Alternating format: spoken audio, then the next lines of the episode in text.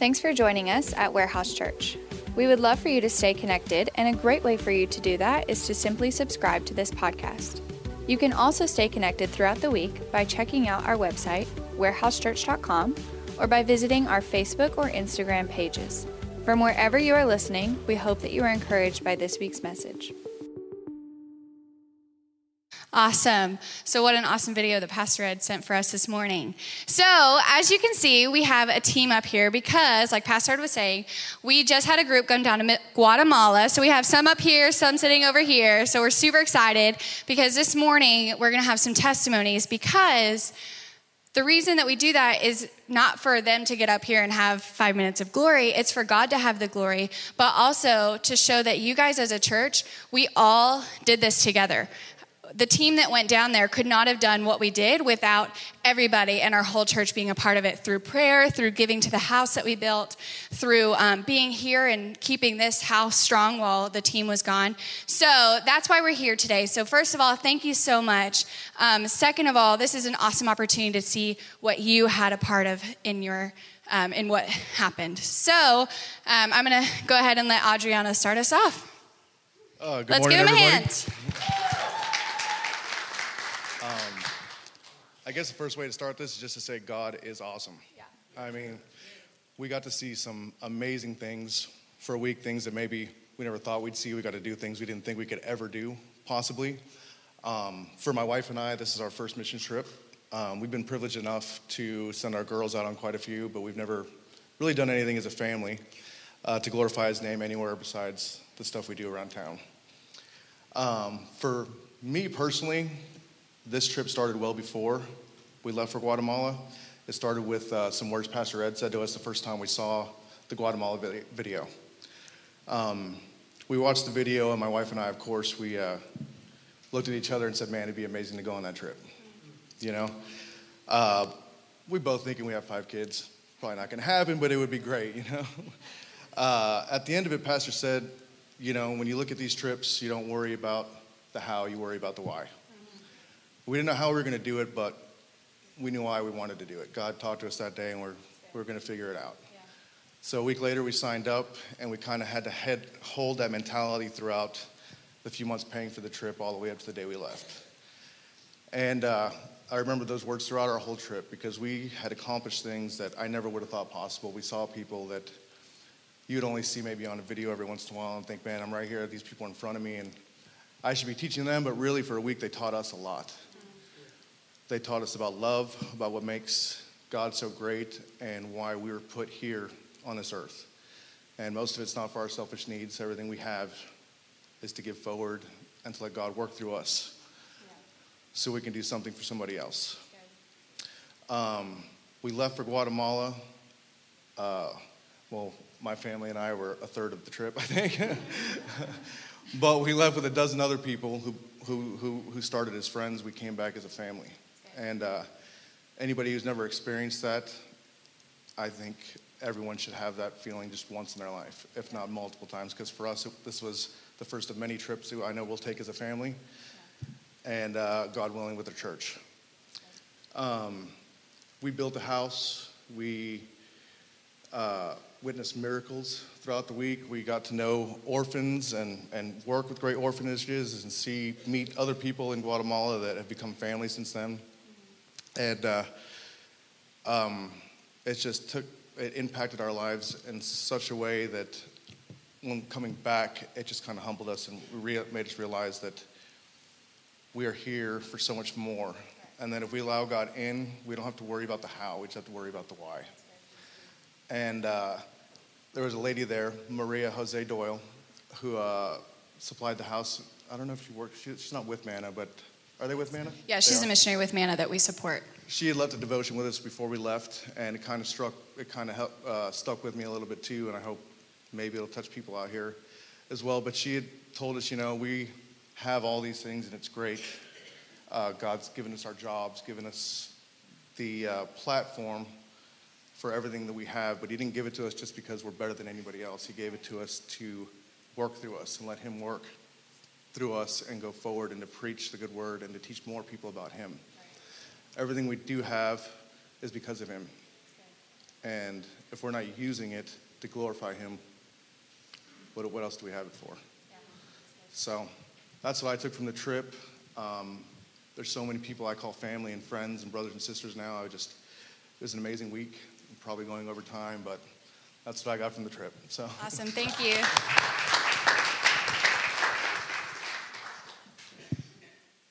Okay, I got a lot of the same. so sorry if you hear any of the repeat, but I mean, like he, I'll kind of just touch on, um, you know, for me, I've just always felt like the best thing I'm good at is the fact that God blessed me to be a mom of five children, um, and that my main job on this side of heaven is to nurture their faith. So, kind of to touch on what he was saying, um, bless you. we always um, were, you know, anytime the opportunity arose for a mission trip of some sort, we always focused on how we could get the girls there. Um, we probably would continue to do the same for our other children as they grow up, um, trying to figure out how to get the money and get them where they need to be. But we never really thought about us going until, like he said, we saw that video and we just looked at each other and said, we need to go on this trip. Not just the girls, we need to go. Yeah. So we did. Um, there's so many things that I could share with you all about the trip that just broke me. Um, our day in El Dorado and at the clinics and at the village um, visits, I had to step away to cry, to pull myself together. Um, I was struggling with the fact that I needed to show strength in front of these women and children we were serving um, because I thought it would make them question why I was sad if I had Jesus with me. I didn't want them confused by my tears while we were there trying to show them the love, hope, and joy that only Jesus could bring. But my eyes and heart were opened wider than ever when we heard the prayer request of a woman who had suffered from an aneurysm. While she was miraculously still alive and far from the vegetable state she had mentioned she was in prior, she had been advised by the doctors that another aneurysm may strike again at any moment. She referred to herself as a ticking time bomb. She was still suffering physically, but like most mothers, she was more worried about the well being of her children. She asked that we pray her kids would be taken care of and that her husband, who was a former alcoholic, would continue to not drink and keep tending to the children like he had been since she had fallen ill. I didn't hear her once ask for physical healing of her own, only to allow Jesus into her heart. I thought to myself how selfless of her to not ask God why she was struck with this ailment or beg him to heal her, but rather to continue to heal her husband from alcoholism and heal the relationship between him and his children. Within minutes of that prayer being said, however, here God was delivering some sense of immediate relief to her through Brian and the chiropractic adjustments he was performing on her.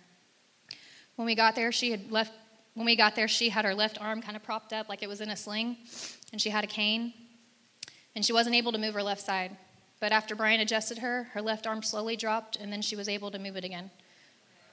We were all in awe of what we were witnessing. And just like the song we just sang, by faith we saw a miracle.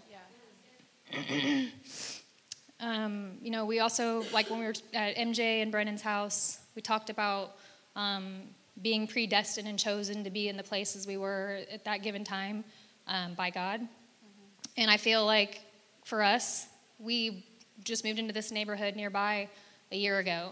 And honestly, that led us to this church, which led us to that service that showed that video that got us to, to want to go on this trip to be there in Guatemala and to serve and to witness all those miracles yeah. and to learn so much from those beautiful people. Yeah. And then now being able to share our testimony with you guys, like, that's all God. So but, you know, like I mentioned before, we were, we've always worried about um, nurturing our children's faith, but in all honesty, it was our faith that also needed to be nurtured as parents. Um, so I strongly encourage you to go on the next mission trip you know, when you feel that lump in your throat every time you sing a song or hear someone's testimony up here, that's God telling you, like, you need to do this. It's good. Um, but this trip, like my husband mentioned, we gained a lot of new family. Um, and I'm, I'm, sure those relationships will last forever just through the bond we made on this trip. Um, but you'll definitely gain a re- renewed sense of fellowship, faith, and purpose that's indescribable. Amen. Showing up for God, you know, He'll show up for you tenfold. That's good. That's all Thanks, Stephanie.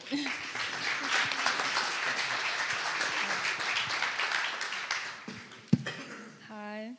Um, the biggest impact I had was during the village visits that my mom was talking about.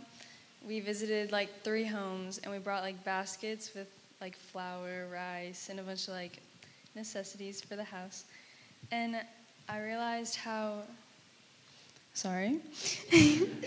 I realized how less fortunate they are, but they're so happy, and how much we have, but we're still like empty, I guess. And so, yeah, like the kids, they were like running around like these little houses with just tin like wrapped around them and like spider webs like all in the house. And they were so happy. And I just, I couldn't understand because I take so many things for granted and I have like so much. But anywho, um, whenever we came back, my sister and I decided to like not get rid of, but like give like a ton of our stuff to charity that we don't use because like why would I need it if I don't use it and other people in the world need it. So yeah, I just learned gratitude and to be thankful for everything I have. That's awesome.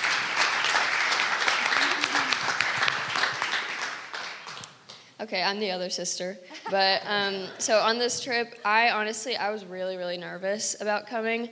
I don't normally get to go to Warehouse Church because I go to college a little bit away. Um, so I didn't know anyone. It was the middle of the semester. I had midterms the whole week, so I was very nervous about leaving. Um, I didn't feel prepared at all, but uh, once we got on the trip, I realized that I didn't need to be prepared just because, um, I mean, I know we've all heard the saying, like, God uh, doesn't call the equipped, he equips the called. Amen. And that was definitely something true to me this week, yeah. just because I had everything coming at me that was telling me don't go on this trip. Right. I got really nervous about the flight. I got really nervous about not being able to speak well enough Spanish. I got nervous about basically everything I could have. And whenever I got on the trip, I just realized that all those anxieties just kind of faded away. And um, so one of the things we did was whenever we went to a village called El Dorado, um, we got there and they said that we were going to be delicing the kids' hair and washing their feet. And all that stuff kind of freaks me out a little bit. So I was like, oh, great, I don't know how I'm going to do this.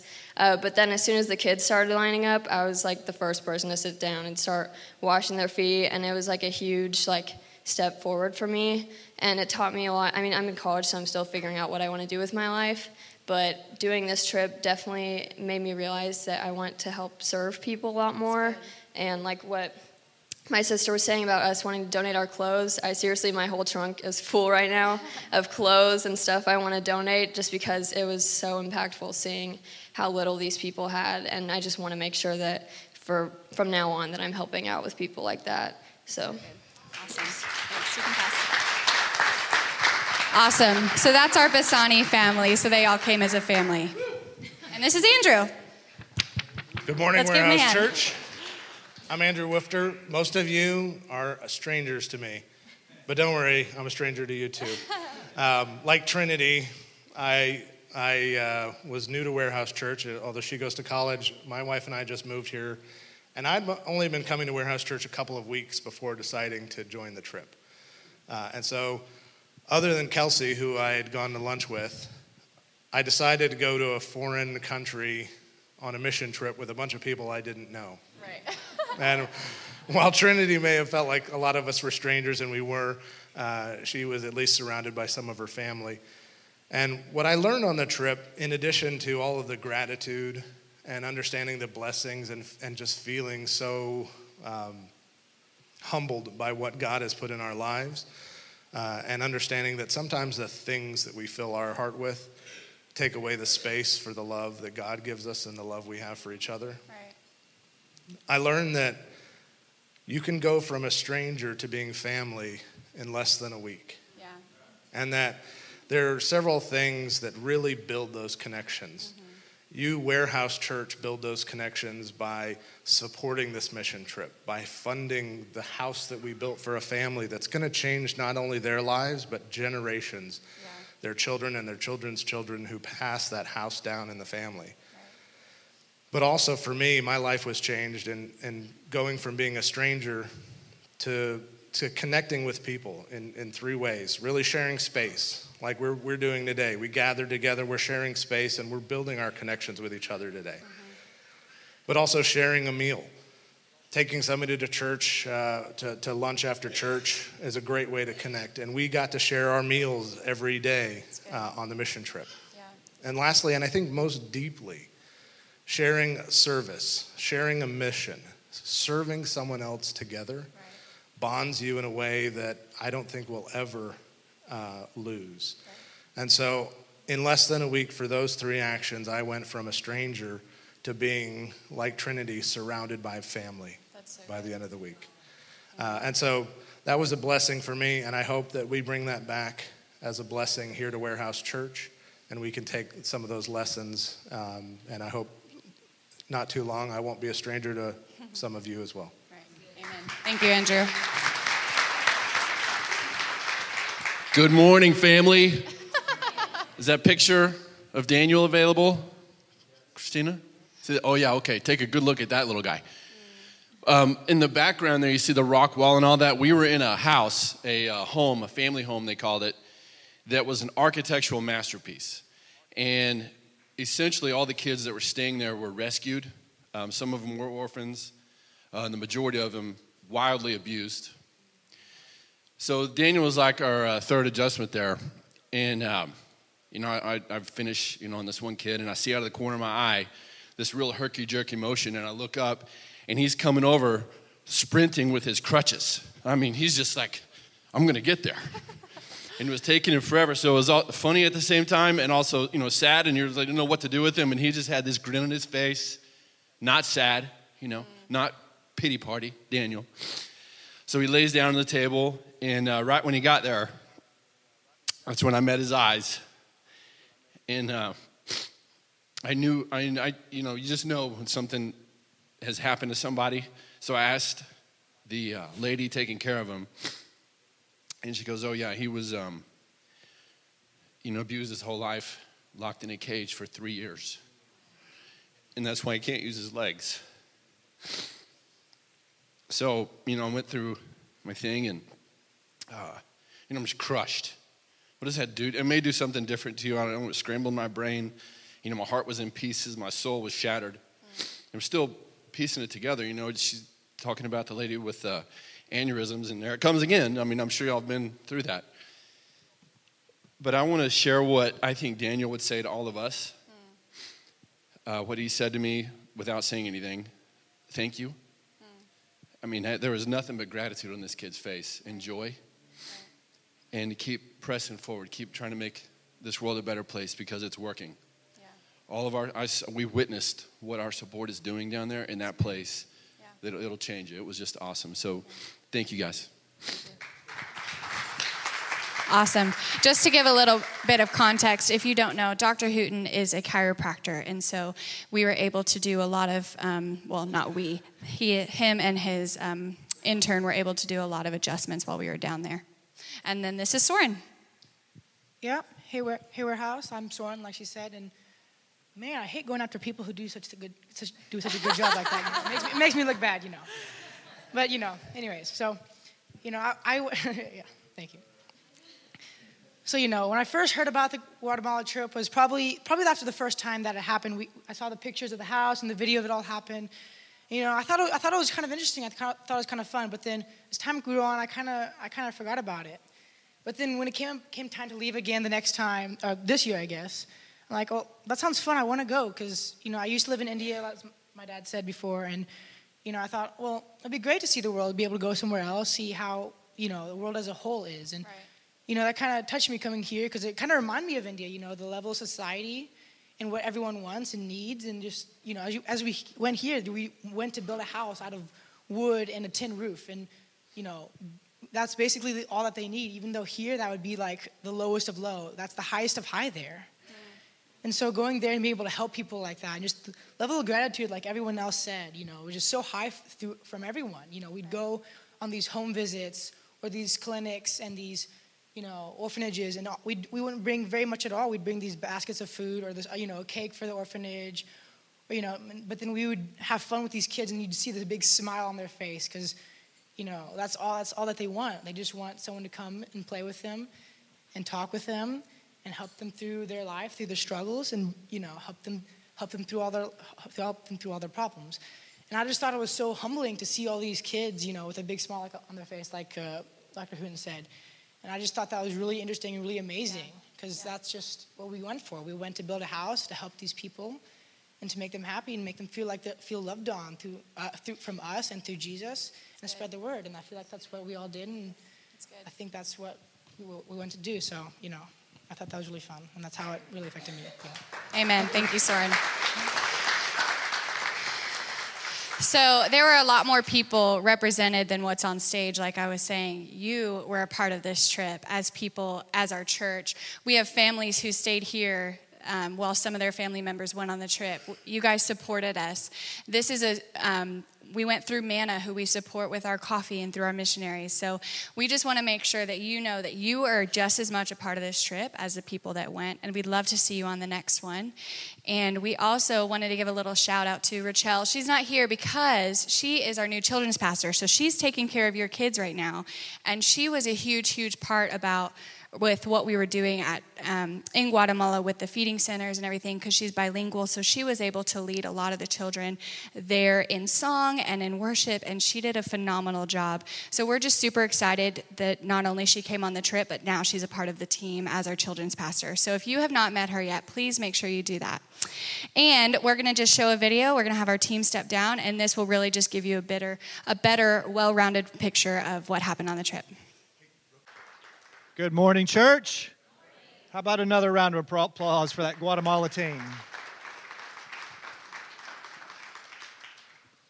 So Ed uh, called me a couple weeks ago and said, "Hey, I'm going to be out of town. Will you speak for me?" And I wanted to know, uh, you know, what the topic was, topic was going to be. I work a job like the rest of you and wanted to have time to speak.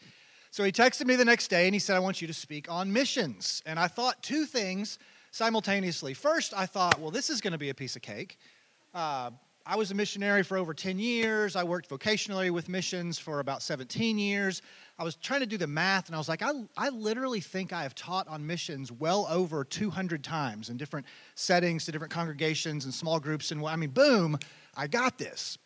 And the second thought that hit me almost at exactly the same time was, wow, I really probably need to hear this message right now in life more than anybody else does. So I get to sort of preach this message this morning. It's something I've shared before. And man, it's been good for me to go back over some of this and look at what the Bible has to say about this and be reminded in my own heart what God has to say about missions and reaching the world just with where I'm at in life. So I'm going to stand up here and I'm also going to sort of sit out there and preach to myself this morning. Uh, we are going to talk about missions. And uh, before we get started, I want to give what I think is a, is a pretty good biblical definition of missions. If we could put that up on the screen, missions is the pursuit of God's global glory. Um, I like this definition, one, because I think it's a good biblical definition. What we're going to do today is talk about the biblical basis of missions, and we're going to walk from Genesis all the way to Revelation. And believe it or not, that's going to happen in the next 18 minutes and 24 seconds. Uh, but I like this definition because, as you're going to see, it, it, it is a good biblical definition of missions. I also like this, this definition of missions because it makes God the focal point instead of people the focal point. And I think as we think about evangelism, boy, did, did Ed step on your toes last week like he did on mine? I mean, mine was like all stubbed and bloody by the end, you know? Uh, as we talk about evangelism, like we did last week when Ed taught, and as we talk about missions this week, it's very important that, that God is the center of that instead of people. Not only because it's biblical, but for our own hearts. Because I'm going to tell you something. There are some people in life, I mean, this is sin. It doesn't, it doesn't bother me to think of them going to hell. Right? I, like they have hurt me or whatever, or I don't care about them, and I'm, i need to work on that. There needs to be forgiveness or whatever, but ah, I don't care about them. But you know what? God deserves their glory and their worship. Right? So when we put God as the center of our motivation in evangelism or in missions, then we can have the right, the right priorities. All right, so what we're going to do, we're going to talk about the biblical basis of missions, and literally we're going to walk through the Bible from Genesis to Revelations in a short period of time. And what I want to try to show you is that if this is a good definition of missions, the, the pursuit of God's global glory, then missions is the main theme of the Bible. Normally, when we read the Bible, we read a few verses or we read a, a chapter or, or, or a book. But what we're going to do today is we're going to step back and we're going to sort of look at the whole forest And I'm going to make the argument and try to show you that I really think this, this idea of the pursuit of God's global glory, if there is a theme that runs through the Bible from the first chapter to the last, this is the theme. Okay, so we're going to start off in the very first chapter of the Bible, Genesis chapter 1. And as you know, God creates everything, and then he creates man last. And in the very first chapter of the Bible, God gives the very first command. Let me read it to you. Can we put it up there? All right, it says that God blessed them. Oh, I can read it up there. No, I can't. God blessed them and said to them, Be fruitful and increase in number, fill the earth and subdue it. This is the command that God gave to Adam fill the earth and subdue it. All right, well, after Adam and Eve, they've got this command. Remember, see, God only gives them one command. Well, I guess they said don't eat from the tree, but this is the thing you're supposed to do. Here's your life purpose fill the earth and subdue it. After Adam and Eve, humanity becomes uh, pretty disobedient, not surprising. And you might remember that it becomes so disobedient that a few chapters later, in the sixth chapter of Genesis, God decides to flood the earth, wipe it out altogether, and start over with a man named Noah and his family.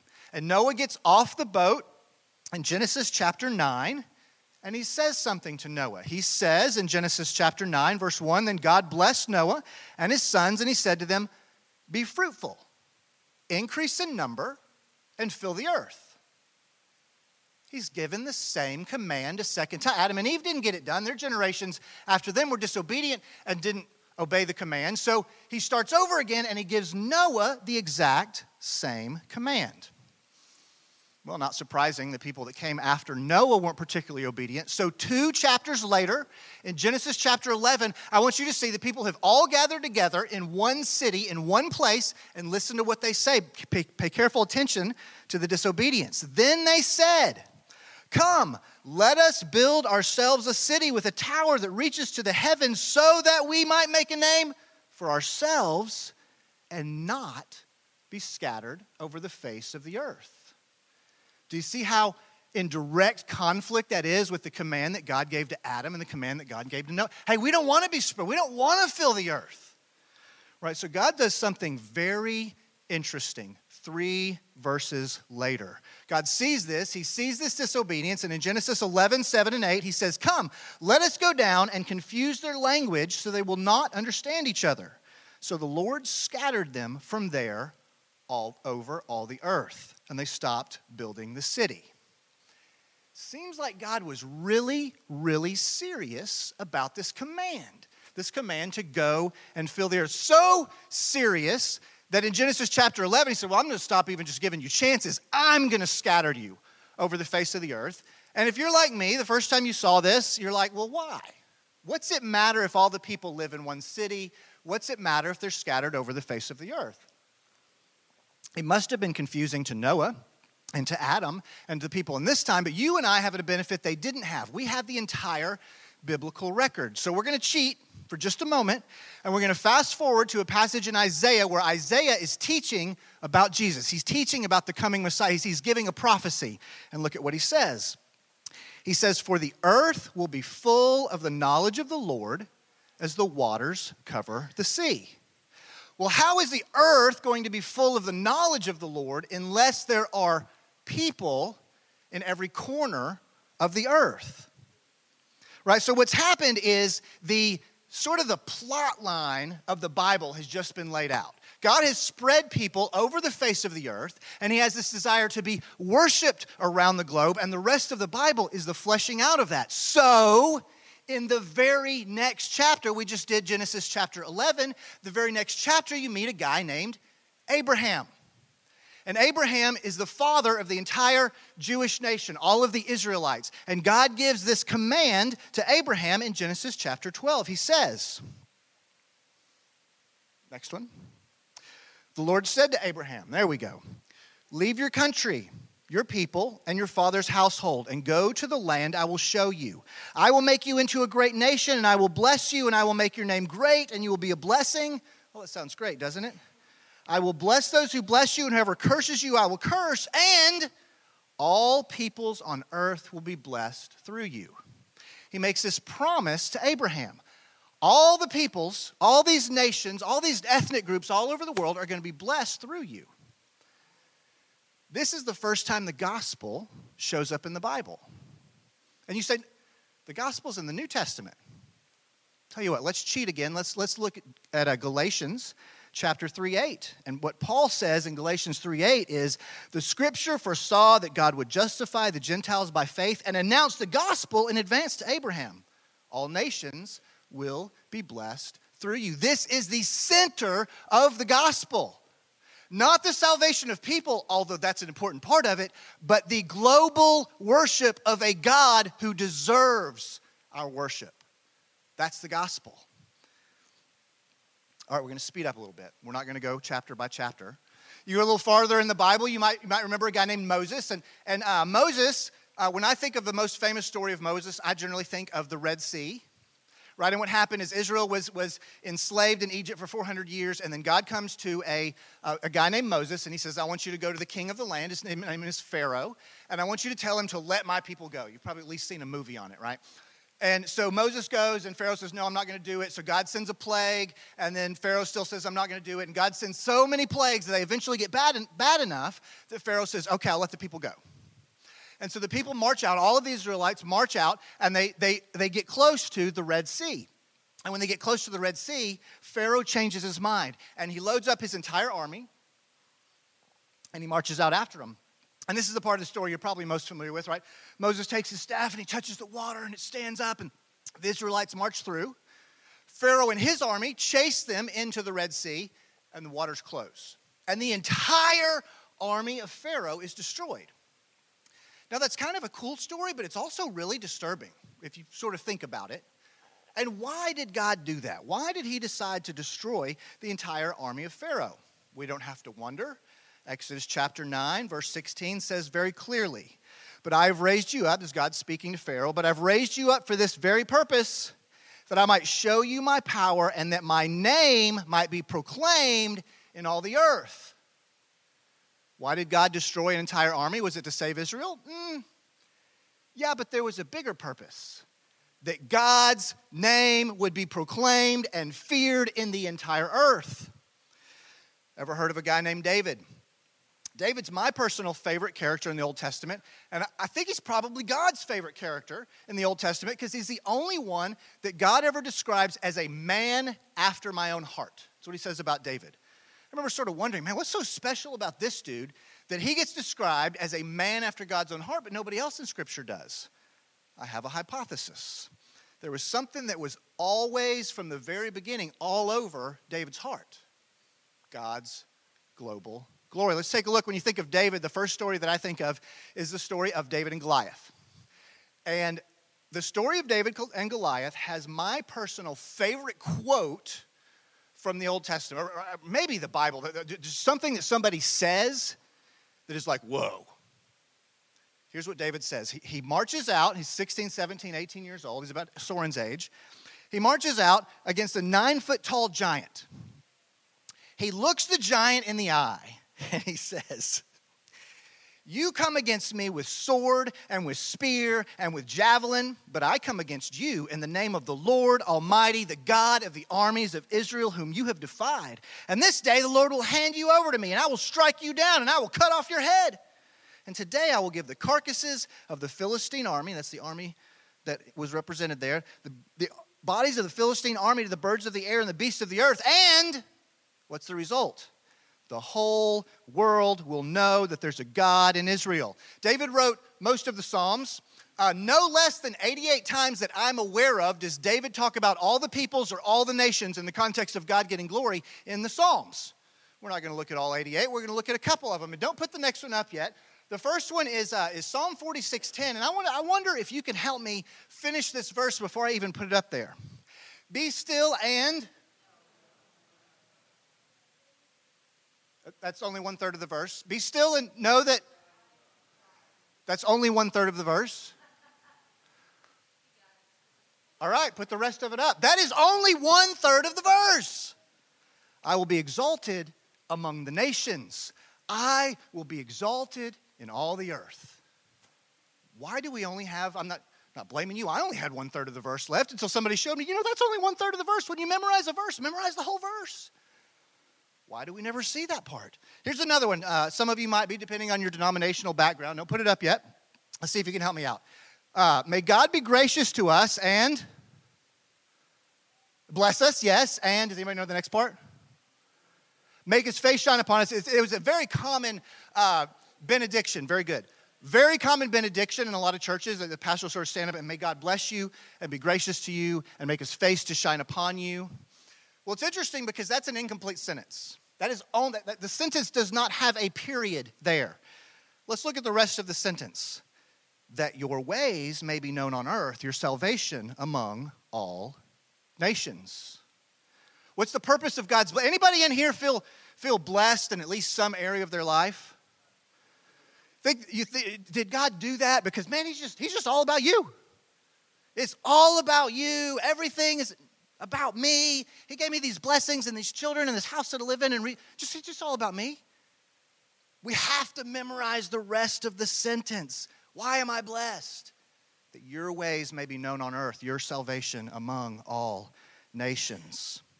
David says in Psalm 96, 3 he says declare his glory among the nations his marvelous deeds among all peoples. I think that the reason that david is described as a man after god's own heart is because over and over again that's what he was obsessed with. I want god to get glory everywhere in every corner of the earth. As we fast forward to the new testament jesus comes and he starts to get towards the end of his life he's getting really serious about some specific commands. He says in uh, matthew 24 14 makes a promise. He says this gospel of the kingdom will be preached in the whole world as a testimony to all nations, and then the end will come. I'm not going to go into a whole bunch of like end times theology here or whatever, but whatever the end is, it's not coming until what? The gospel of the kingdom is preached in the whole world as a testimony to all nations. Whatever the end is, it's not coming right this second. Whatever that is, I'm not, going in any time, we're not talking about any whatever, because let me tell you, all nations have not yet been reached. The word nations he uses here, by the way, is better translated ethnic groups. All ethnic groups on the planet have not been reached with the gospel. Therefore, we have some work to do. He gives this major command we're all familiar with in Matthew 28. He says, um, Jesus, anyway, I wrote the wrong verse. But go make disciples of all nations. Next passage. Next slide. There you go. Ooh, I didn't put it in there. All right, the last command he gives and is, is in Acts 1 8. He says, But you will receive power when the Holy Spirit comes on you, and you'll be my witnesses in Jerusalem and all Judea and Samaria and to the ends of the earth. And Ed talks about that passage all the time, but look at that again the ends of the earth. Hey, it's not just about our location, it's the ends of the earth. And this basically starts the missionary phase of the New Testament, right? Paul comes right after this. And what does Paul do? He roams around the world taking the gospel to all of these other ethnic groups, all of these other nations. And that brings us to the book of Revelation. Now, if I'm not making it up, if there really is, if there really is a theme that runs from Genesis 1 through the Bible, you can debate about the order of other books, but Genesis should be number one. That's where everything was first created. And Revelation should clearly be the last one because it's telling of the very end of the story. And if there is a theme that runs through the Bible, then that's the last chapter. And we should see a clear conclusion that points to this theme. Well, do we? Let's look at Revelation chapter 7, verse 9. After this, I looked, and there before me was a great multitude that no one could count from every nation and tribe and people and language, all the ethnic groups, standing before the throne and in front of the Lamb, and they were wearing white robes and were holding palm branches in their hands. This is John seeing a picture of the end and heaven, and who is there? And who is there? People from every nation and tribe and people and language. Missions, the idea of the pursuit of God's global glory, is a theme that runs throughout. The Bible is not primarily a book about you and me. It is primarily a book about God's glory and his plan to get glory for himself in every corner of the earth. That's really good news for you and me because his means of doing that is our salvation and redemption but it's about him primarily, not about me. And, and if you're hearing this this morning, I remember the first time somebody talked about some of this, I was like, you know, why, why have I never noticed that before? Like, why did I memorize the first one third of Psalm 46:10, but I didn't know the last two thirds? Why have I never noticed? By the time somebody sort of pointed some of this stuff out to me, I'd read through the Bible two or three times. I was like, why have I never noticed this? I have a, I have a theory. My theory is that you and I have a propensity to read our Bibles the same way we used to read our yearbooks. You guys still get yearbooks? I know you do because I have one over here. I have to pay for it every year. Yearbook. When you got your yearbook, what's the first thing you did? You go look for your picture. If you're lucky, your yearbook had like an index at the end, right? And you could go and be like, I'm page 37 and 62, right? And you sort of treated your yearbook like it was a book about you. It's really a book about the school, but not to me. My yearbook was about me. I'm on page 67. This is my third grade yearbook, by the way. You can check it out later if you want. We tend to read our Bibles the same way. It's no problem if we do that with our yearbook, but we tend to read, I do as well. Oh, what does this say for me? What's it say about me? What's it say to me? Because this book is all for me and about me. And if we read it that way, we miss what it's really about, which is all over this collection of books, cover to cover. It's not really about me, it's really about God and His global glory. All right, I have 29 seconds left. That's what the clock says. I'm going to go a minute over. But I do want to end with this, this this is important. This should change maybe the way we read the Bible, maybe we think about our lives. If, if, if missions, if the pursuit of God's global glory really is the main theme that runs cover to cover in this book, and it's also the main purpose of God's church getting global glory for God. If it's the main purpose of God's church, it might actually be the main purpose of the members of His church me and you. And if that's the case, missions isn't just an event. I'm super pumped that, that Soren, my wife Laura, this whole team got to go on that, that Guatemala trip. But you know what I don't want Soren to think? Oh, I did my missions. I had my missions event, and I've like checked that off my little Christian box. If if missions is the main theme of the Bible, and it's the main purpose of the church, and it's the main purpose of our lives, it's not just an event, it's a life purpose. So I'm going to end quickly with four ways you could consider getting involved with missions. Number one, and you've heard it before, give. Now, I don't know if this is an ed approved message, but I don't only give money to this church. I'm excited that the church also supports missions, but I give some of my money, some of our giving that's above and beyond our tithe to missions groups. You might consider that. There's one, uh, one I really like supporting. It's probably the best money I spend every month. It's a group called uh, Freedom Firm, and Laura and I give to that every month. What Freedom Firm does is it is identifies underage girls in brothels in India. They were basically in the sex trade and slavery. They locate them, they extract them from that situation, they prosecute the brothel keepers, they put the girls in a home to rehabilitate them and teach them the gospel and a trade. That's some darn fine money spent. We can give. We can pray. I'd encourage you to consider adding this into your prayer life. I love doing this with Annie. I pray with Annie at night, and then I'll say, hey, Is there anything else you want to pray for? And a lot of times she'll say, Let's, let's pray for the people in India that they'd have the things that they need and they'd be able to hear about Jesus. It's not complicated to add this in. Right before, before a mealtime prayer, God, I know there's a lot of people in the world that won't get to eat a meal right now, and I pray that you would provide not only food, but the gospel. Right? We should just be injecting that into our prayer lives. You could go. Probably the biggest thing I pray, pray for our church most regularly is that God would raise up more missionaries to go from our church. Missionaries have to learn another language, they have to go to another place. But I pray that God would raise up more people who would do that not only to go on week week long trips, I hope you'll all do that. I hope some of us will go longer. The last one, I'm almost done, is an opportunity really for all of us because of where we live. Anybody live in a house or a neighborhood or an apartment complex? Anybody ever been to Walmart in Plano or Richardson? Ever? In this area of the country, we are surrounded by people from other nations. I remember the first time I went to that Walmart over on, on Coit. I walked in, it's like every aisle was like a different language. Right? The neighborhood I live in, there's tons of Chinese people. Whatever your apartment complex is, there's tons of Indians or Pakistanis or Bangladeshis or people from all over the world, right? We have an opportunity to welcome them. We have an opportunity to reach out in love and serve them and love on them and teach them the gospel. I'm going to pray and we'll be done.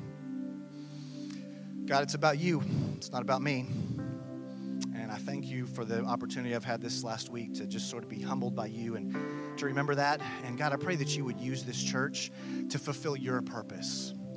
Not that you would bless us so that we can be blessed, but you would bless us so we can be a blessing to the nation, so that you can get the glory that you deserve. God, I thank you so much for the folks who went to Guatemala and the ministry they're able to do there and the ongoing ministry there. God, I pray that you would bring the gospel more and more to Guatemala and countries all over the earth, and that you would use this church mightily, that you would use us mightily, not for our own sake, but for the sake of your name and your glory. We pray to you in the name of your Son, Jesus.